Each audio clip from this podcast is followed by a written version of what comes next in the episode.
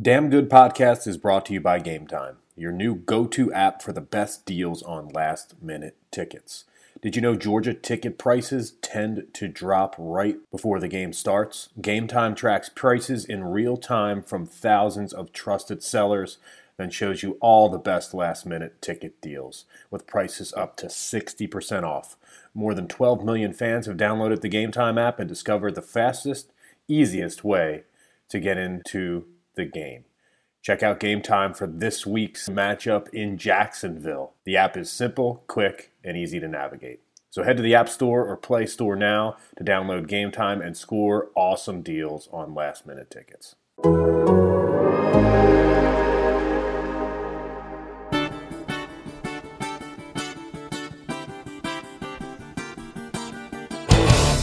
We just stepped on their face with a hobnail boot and broke their nose. We just crushed their face. All right. Hello, everybody. Seth Emerson here and Jeff Schultz. Chime in here. We're in the same room. Yeah. This is really weird. Yeah. So for those who don't know, here's a little peek behind the curtain. Normally, Seth and I do this remotely. Seth's in his living room while his kids are running around. I'm at home. With bathroom. Sometimes the bathroom with my dog barking in the background to get out of the bathroom because she wants to get in there. And so this is kind of strange. We're in the same room, and I'm uncomfortably close to you right now. Right. We're trying to make sure we don't accidentally kiss. Yes. That's the key. And I was, just before this podcast, I was wrestling through my bag for mints because I've been drinking coffee, and I don't want to turn Seth off, but, you know, afterwards, screw it. I really don't care. Can I just start with a rant before we get into Georgia, Florida? This is a quick Simpsons reference. If anybody remembers the episode, I think, where Homer becomes the head of the union, and he and Mr. Burns both go on the Nightline type show with Kent Brockman. To paraphrase that, Jeff, I understand you wanted to open with an opening tirade. Okay, I've lived generally in the North Fulton area since I moved here 30 years ago, so I'm very familiar with, you know, driving to Athens and, you know, the chore of getting to Interstate 85 and then 316 and, you know, driving here and the traffic that you endure going through the Gwinnett area and all that stuff. But it really hit me again driving here this morning to do this podcast with you. I mean, at 316 this morning, there are road workers, Georgia, and I'm sure they're very fine people just doing their job and being pointed in that direction, moving big orange barrels to cut the what normally is a two-lane road for most of the way to a one-lane road. And I'm not seeing any construction trucks. I'm not seeing any shovels in the ground. And I have seen this for 30 years. For most of 30 years, I would say. And 316 has never really expanded. It's never really expanded. It's never really fixed. I just see guys moving orange barrel. And normally when I come like on a weekend morning, those barrels are just sitting there on the side and the two lanes are open. But this morning, guys are moving, again, a normal two-lane road, turning it into a one-lane road, closing it with the orange barrels, and they're not doing anything. I think in 30 years, Seth, I have never seen a shovel in the ground on 316. Yeah, I've lived in Athens for the 10 years, but I've made that Atlanta to Athens trek a lot, and I've got to say, now that you mention it, it has been two lanes, pretty much. There was that one area around, like the turnoff, what am I thinking of? The turnoff Conyers, maybe?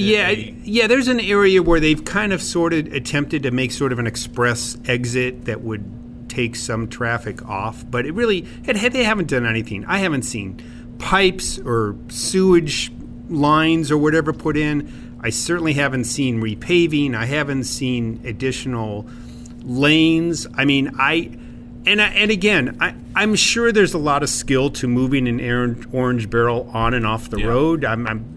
I don't know what that is. It might be my retirement job. I don't know. Well, but you know what barrels are mostly used for these days? It's what the mob and the Mexican drug cartels use to, drain the people that they've whacked in acid. So, you've been watching a lot of Netflix again, haven't you? Yeah, you got to say, Narcos is a great show. Ozark, first episode of Ozark, for people who have not seen it, really stuck with me, and that's what I was thinking of was acid barrel. Were any filmed somewhere between Roswell and Athens. Ozark was filmed here. It was filmed in Jake Rowe of 24/7 has a great story. If he hasn't told it on his podcast, but at Camp Sunshine, where the Georgia football players go over the summer. Beautiful. He encountered somebody who was whacked in Ozark, not in, who played somebody. Not in Camp Sunshine. He'll tell the story better, but Jake saw somebody, and he and I were both big Ozark fans. And he's like, hey, doesn't that guy look like the nightclub owner that in Ozark season one that gets whacked? And I'm like, okay, yeah, I'm sure he looks like him. You know, we all do that. We're like, oh, that guy looks like that guy we saw on TV. And Jake goes over to him. It turns out it's that guy. He's I forget what exactly was his connection, why he was there at Camp Sunshine, but that show was filmed in that area here in Georgia. So that's been our breakdown of the Georgia-Florida game. Hope everybody enjoyed that. We'll be back next week to talk about Missouri. Do they play Missouri next week? I think so, don't they? I don't know. Yeah. I'm not sure. Yeah, Missouri doesn't look Missouri was that chick choice to win the SEC East and be Georgia's big threat. I don't think that's going to happen. No. I don't think many people are worried about what's going to happen with their appeal to the NCAA about postseason anymore. No. It's about Georgia, Florida. We're back to being paranoid about the Florida game again. Yeah, it's going to come down to this game. Yeah. South Carolina's not a factor after they lost the other day. And what does this feel like, Jeff? The line came out Saturday, Sunday. Why are you so obsessed about points? I was just going to say, in an upset, I'm bringing up the line before you are. Well, it came out as Georgia by 6. Right. And there are actually, there's no, correct me if I'm wrong, there isn't one official line that's put out in Vegas. It's depends on the sports book. But I go to VegasInsider.com because that does a good job of listing, aggregating all of them. And the line that I saw was by 6, and it dropped really quickly to 3.5, I think as a reaction to what I was seeing on my Twitter feed. Okay. When I put out Georgia's favored by 6, there were even Georgia fans going, whoa, oh, I don't know what they're smoking. Yeah, it's funny you mentioned the line because I actually hadn't looked in the last week, and last week it was 7 or 7.5, I want to say. So I wasn't aware it had dropped. I'm not really surprised. That is a little bit – that would have been sort of high for this game. I think there's a lot of uncertainty. I think there's uncertainty really honestly with how good Florida is. I think they're better than maybe a lot of people expected. Obviously we know we're here in Athens. We are literally here in Athens right now. There's a lot of uncertainty about Georgia. We're not really sure about their ability to maybe stop big plays. We're not really sure about their offensive line. And, to some degree, we're not really sure about Jake Fromm. I mean, we know he's a good quarterback, but we know the offense has been coming off a couple of rough games, actually a few rough games. Maybe Jake Fromm is being unjustly criticized for that. We don't know. But there is uncertainty certainly about the offense and really overall how good this Georgia team is. So as you translate that to what a point spread should be, it should be close. It should be a field goal. And if you're in Vegas, regardless of which way your emotions go, you take the points because you don't know which way it's going to go. Yeah, and the people in Vegas are smart. They don't get everything right. They miss on some. But this reeks of setting the lineup because they think Georgia's the better team and will win. And so they're getting a lot of people, they're deking a lot of people into putting money on Florida, and then they're going to make a lot of money off of it. But I see that scenario more than the other way, but you do see the other way sometimes where Vegas is wrong and they do take a bath on a game like this. Yeah, and it's conceivable that, Georgia has underperformed. I don't think this is – we talked about this, I think, last week. I don't think this is a matter of Georgia holding things back or anything. I think they've just basically underperformed.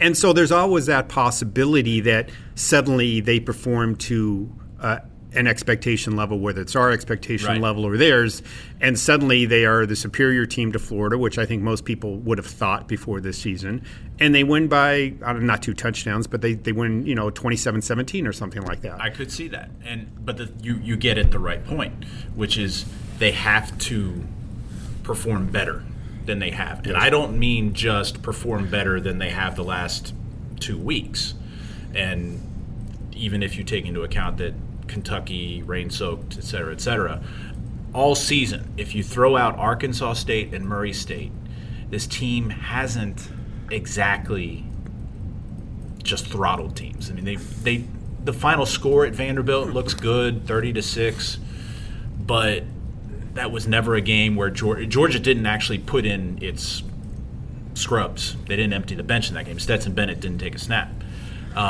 They started out, if people remember, with a 21-0 lead, and everyone's like, oh, and then they just kind of puttered around after that. That was still, that's acceptable. But then when you put it in the light of, they had struggled a little bit to beat Notre Dame, which all of a sudden, after getting throttled by Michigan the other night, doesn't look like they're a top 10 team.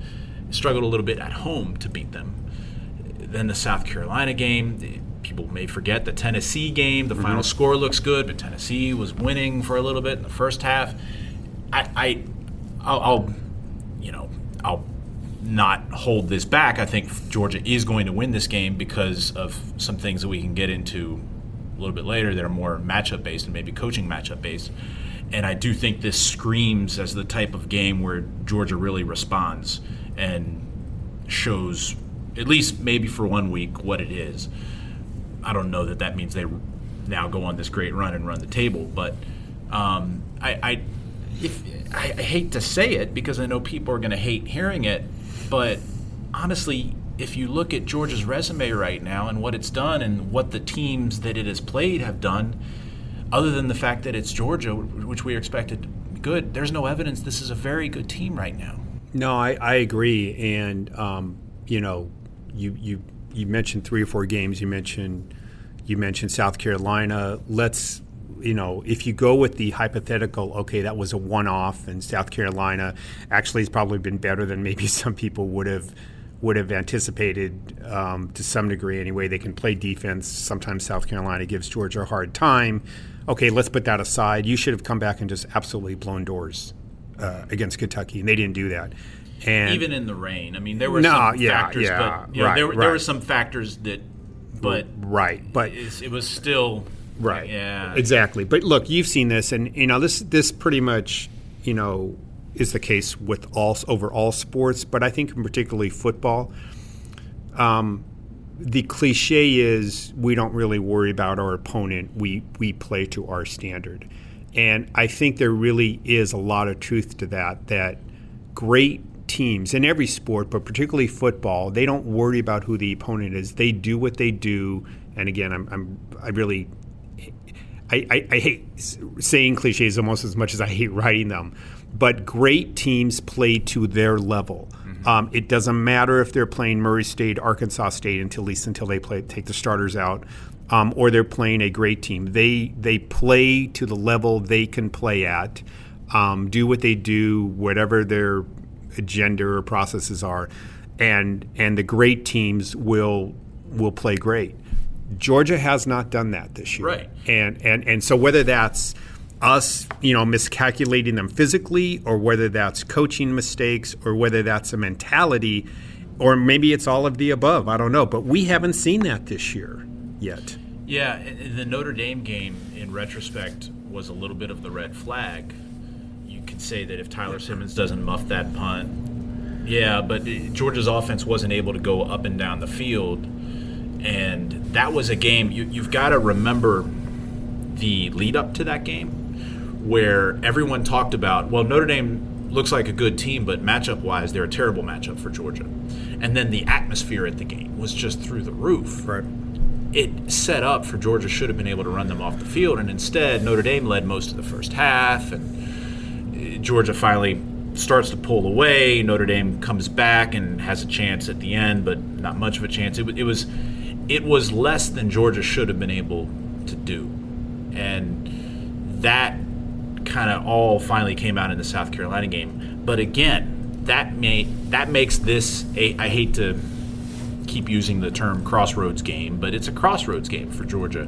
It's a watershed game, whatever other cliche we want to put out there for this. That's the type of game this is for Georgia because they have the talent.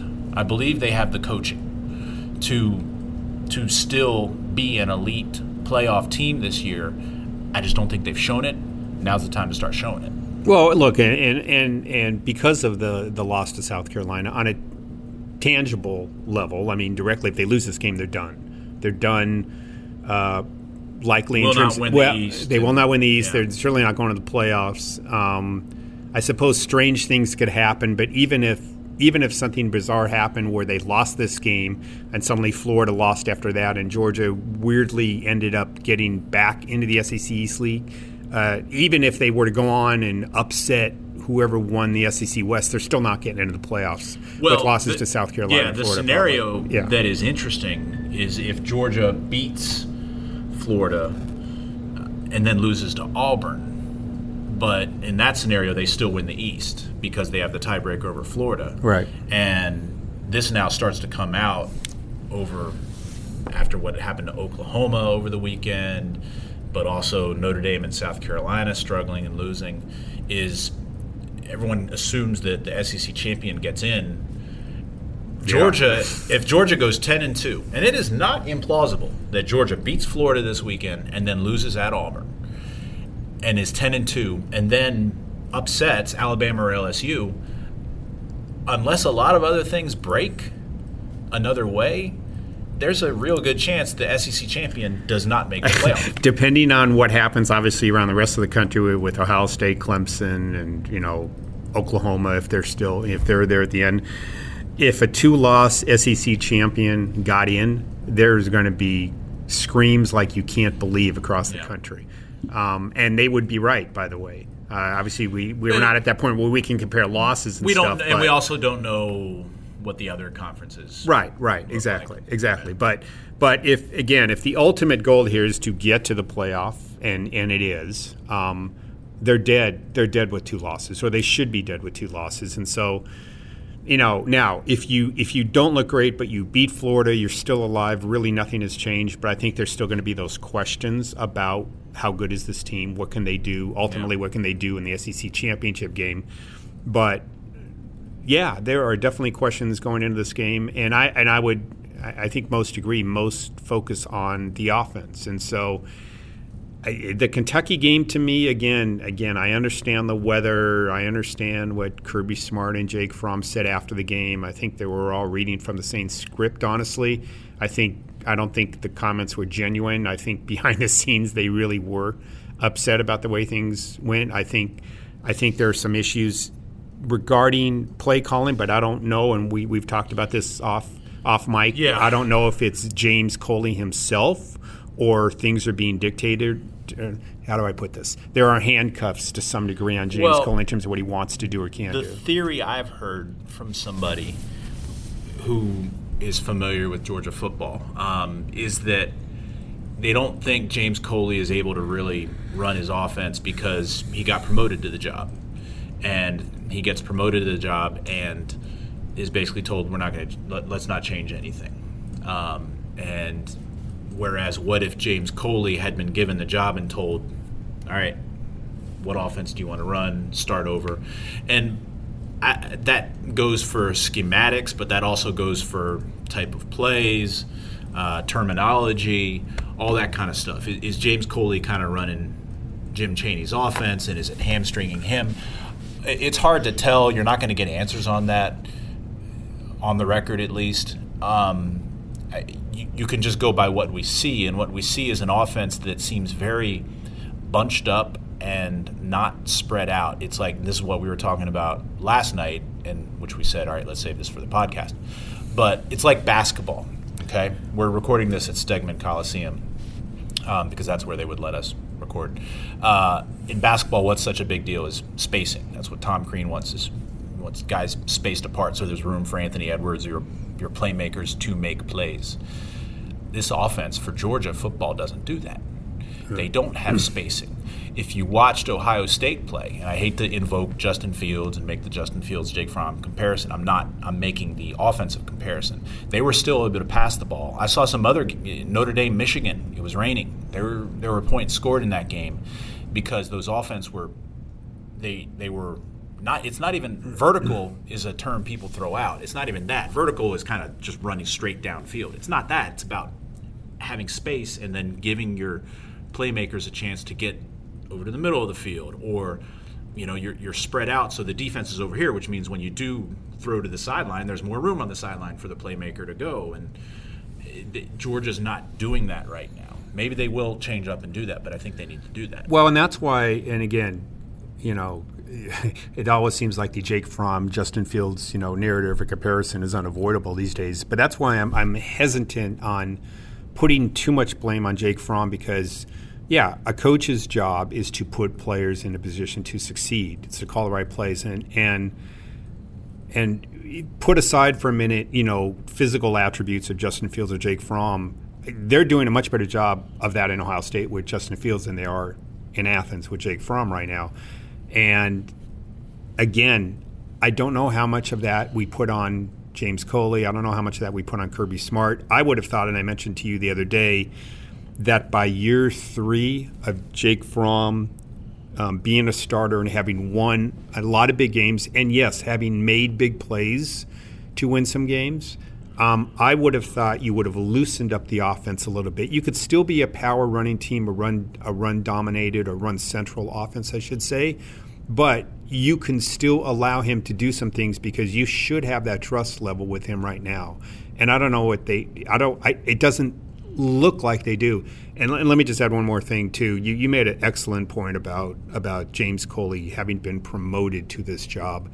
The way it works in football a lot is when a head coach builds his staff, and particularly when he hires coordinators who are going to run one side of the ball or the other, there's a little bit of negotiation that goes on there beyond just how much am I going to make and how long is my contract. You know, if you're hiring an offensive coordinator from the outside, it's the coordinator.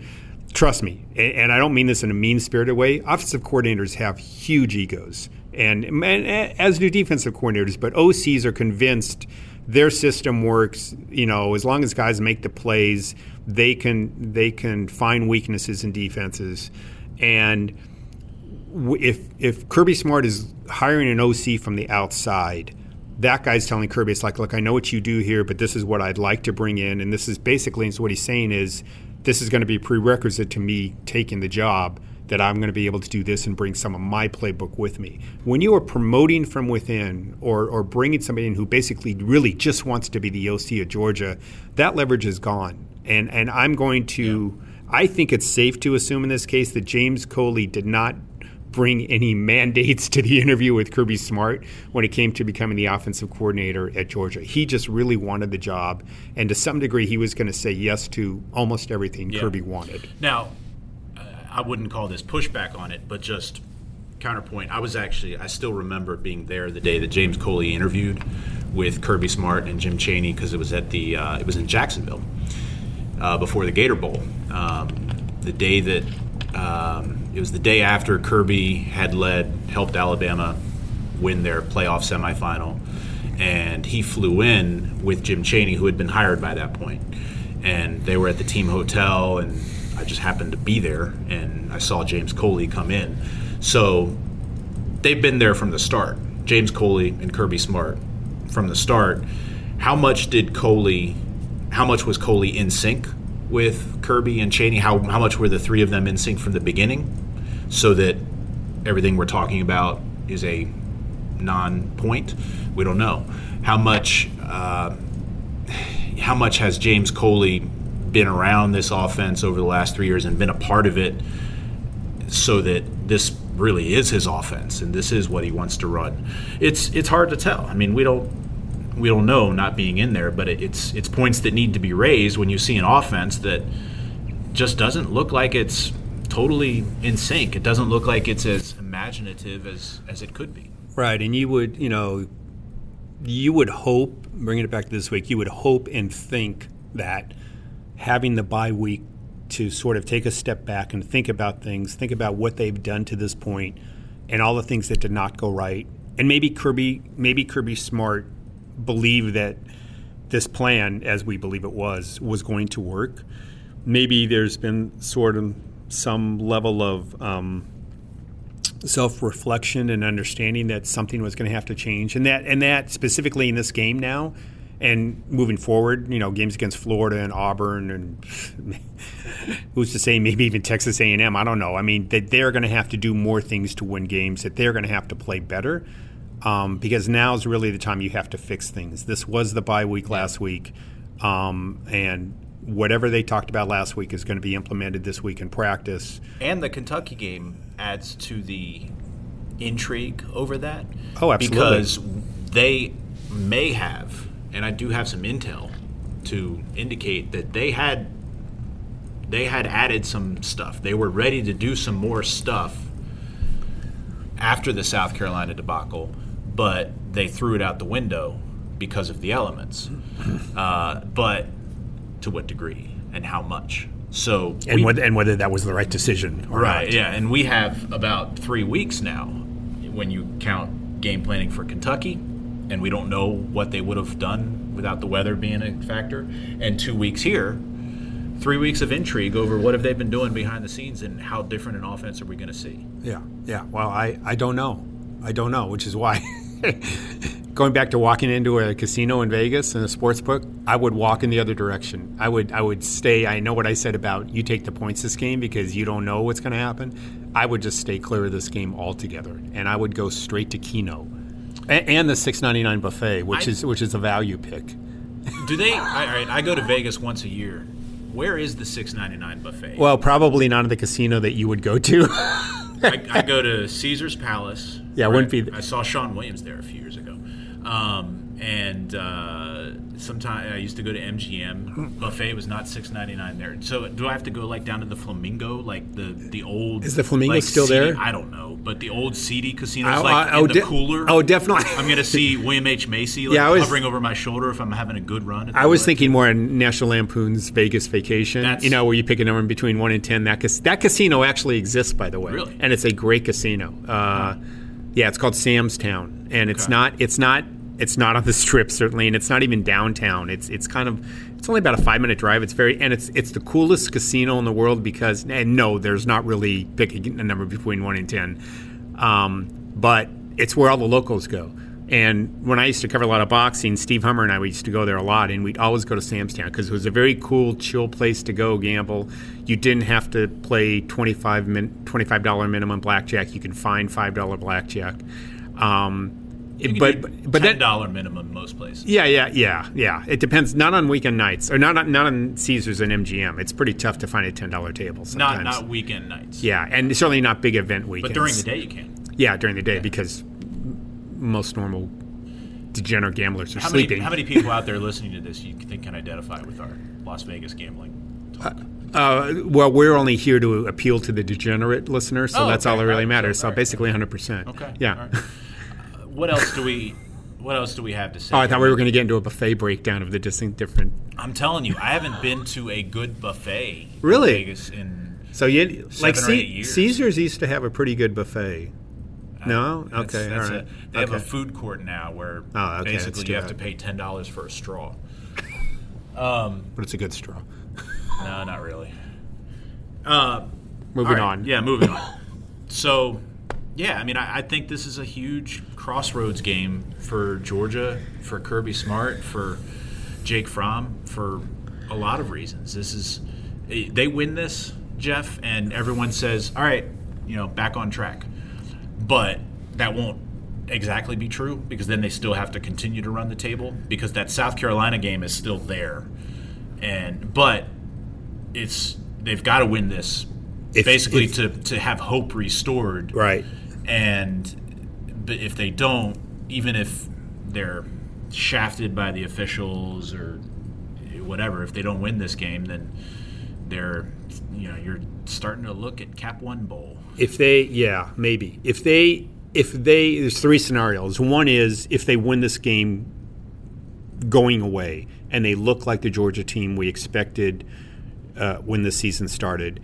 I think confidence is going to be back at a high level, and I could see them running the table at least until the SEC championship game. But I think confidence both internally and externally will be sky high. If they win this game but sort of sputter a little bit, I think it's going to be a lot like the feeling going into this game. If they lose this game, I cannot imagine what it's going to be like on this campus and in the fan base. And for that matter, I would be very interested to see what the response is from players, particularly players who are now looking at the NFL after this season. We saw last year when they, you know, when they did not win the SEC championship and they're in the Sugar Bowl, and they basically no-showed that because there were guys looking ahead. Yes. This was a team that was coming off a national championship game appearance, and it was national championship or bust. And when they were not in that a game as great as the Sugar Bowl, I even felt it as a media member. It was like I loved being in New Orleans for a week of gumbo and jambalaya and stuff, but as for the game, it was nothing. Like, and you're right, Texas cared about it more. Look, so if you don't beat Florida, and you know, I mean, technically they won't be out of the East running, but really they will be. Yeah, that'll be. Look, we've all talked about this. We've written about it. Nick Saban has spoken about this, and he's dead on accurate with it. Everybody wants a playoff or wanted a playoff. That's great. But the more emphasis that is put on a playoff or expansion of the playoffs, the bowls become nothing. And the bowls were, in the old days, they were a celebration at the end of the season, and people got up for bowl games. Now the bowls mean nothing. If you're not in the playoff. And from a look, people want to bang on the athletes all they want. The players are doing exactly what they have a right to do and frankly should do. They have to look out for themselves, and I have no problem with players who are going to the NFL sitting out bowl games. They have to look out for themselves. They have to look out for their careers and their futures. I think if you applied it to any other field of endeavor, if you could find an equivalent for a biology major or something like that, you have to look out for what's next. And they're going to play a playoff game, and they're going to go all out. But if you're looking for through the rest of the season for a team that's not going to make the playoff, or doesn't have a chance to make the playoff, I should say, and you're headed to Nashville or Orlando or some other place for a bowl game, guys just aren't going to be up for it the rest of the season, and they're certainly not going to play in the bowl game, probably, or not. Certainly not going to go all out for it. This episode really went downhill after we left the discussion of 316 and Ozark and Mexican cartels whacking people by draining them in acid. I wanted to talk more about buffets, but I'm sorry. Yeah, I'm sorry to anybody out there who this would brought them down. Look. I think Georgia will win. Your opinion, you're going to let Lily probably decide it. It sounds like you're on the fence. Lily, when I left the house this morning, was sleeping, and I have not made my determination yet. Plus, if I said now who I'm going to pick, then nobody would click weekend predictions on Thursday morning. So I depend on – plus, you know me, I break down a lot of film, and I just haven't had a chance to look at film yet. You know me in film. The all-22 is in your – Yeah, I go high. I go all-23, actually. Oh. I go – Who's the 23rd? I can't talk about that. Wow. There's something that even I don't – Wow. That's a very exclusive database of film. There's a guy that they don't tell the public about. All right, well, with that, I think we'll leave you. Yeah, I mean, if Georgia beats Florida, the tenor of this podcast next week will definitely be different. Yeah. And if they don't, it'll probably be similar. That's the result of losing to South Carolina and then beating Kentucky in a kind of sluggish way will do to the mood of fan base, media, perhaps even team. All right, but I think the most important thing is everybody's paranoid. The typical Georgia fan base is they're going to be scared to death driving down there, or even while they're laying on the beach in St. Simons or Amelia, it's like, what is going to happen? And things are normal again. So we'll see. I think that honestly there's as much intrigue surrounding this Georgia-Florida game that I can remember in a while. Yeah, I didn't realize. I'd forgotten that both teams were ranked in the top 10 last year when they met. It just didn't seem like they should have been, Florida at least. Georgia was coming off the LSU game. That game didn't strike me as this huge intrigue. 2012, the most intrigue since 2012. Because you remember, Florida was unbeaten. Georgia had one loss early in the year to South Carolina when they got thumped. And Georgia used that game to basically vault itself into the SEC championship and the number 3 ranking entering that year's SEC championship. Yeah, yeah. Should be interesting. Should and be I can see 17-9 being the final, just like it was that year. Are you making the call now? Make the call now. Throw it out there. No, I'm gonna save. Seth is guaranteeing Georgia wins 17-9. No, I probably will go higher than that. I don't think Georgia's defense is quite as good as people are making out to be. But Seth is guaranteeing Georgia wins 17-9.5, 10. Yeah, somewhere. Okay, yeah. All right. Okay. All right. Anything else, Jeff? No, I'm good. All right. Thanks. Well, I'm going to go eat my Luna bar, which you mocked me for earlier. Yeah, I ate Luna bars for a little bit until my then girlfriend, now wife, said, "You know, those are aimed at women." I'm like, "Oh, okay." But Jeff never got that memo, and you eat Luna bars. I try to find the healthiest low sugar protein bars out there.